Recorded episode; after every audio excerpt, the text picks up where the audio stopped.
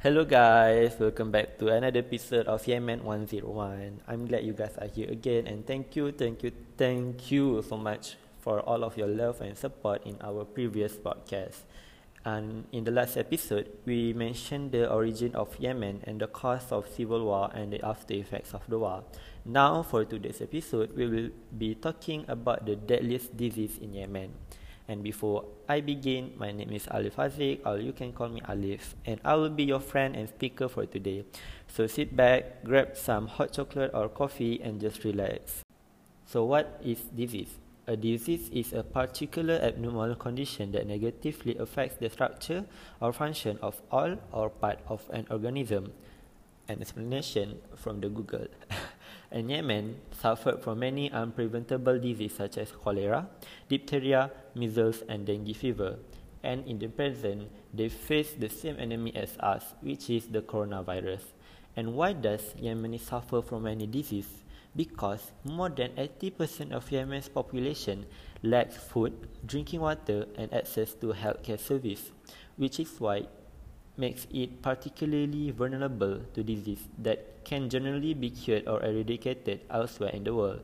Without, without any access to basic and obstetric health care, clean water, sanitation facilities, food and shelter, Yemenis are exposed to infectious and preventable disease. Cholera is one of the examples of many diseases in Yemen, spelled as C-H-O-L-E-R-A. They are actually an infectious disease that causes severe watery diarrhea, which can lead to dehydration and even death if untreated. Supposedly, cholera should be gone by this day because of the technology that we use to filter water. So, basically, there is supposed to be there isn't supposed to be any cases of cholera because our water is safe now and is safe from any bacteria or any virus. But in Yemen, they lack access to clean water. And I, I personally saw a picture from ICRC, which is an interna- international Red Cross. And in, in their Twitter, I saw a picture of this boy in Yemen. He used a dirty water, and the water is so dirty. It's like it's not even clean. It's like it, it, it's not clear. It's like a mud water. It's like he uses the mud water to clean himself. And the fact is that is the daily life of people in Yemen. And in my, in my college, there are a few cases where the water turned into brown and extremely dirty. And even from that side, I am very disgusted with that. And can you imagine, like, can you put yourself in their shoes? Like, can you imagine you have to shower and drink from that water?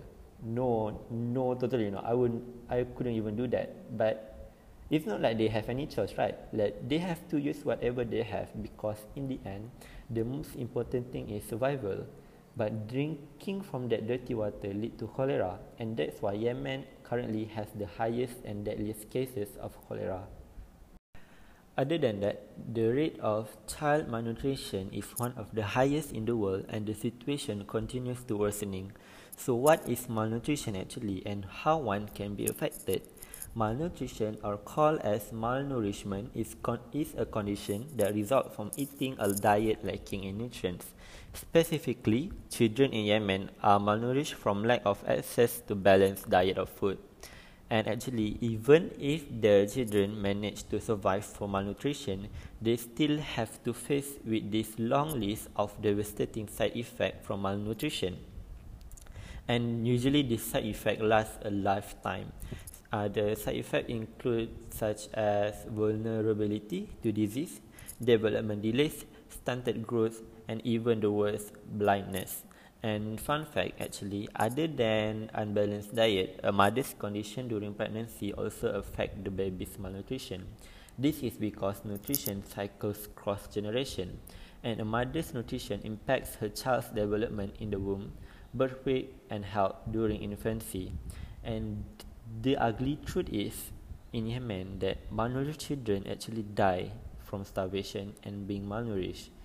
And children in Yemen dies more than starvation than bombing. We all thought that the deadliest thing in the world is weapon, But the truth is, a disease can kill more people than a weapon in a war. And that is the truth for the children living in Yemen.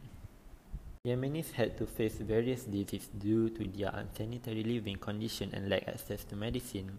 This is a total opposite of our country, and that is kinda obvious, right?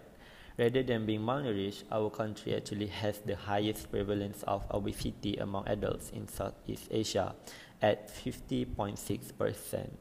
And people over there, people in Yemen would beg for food. They would die and they would, they would, they would do anything for, for a food, for a bread.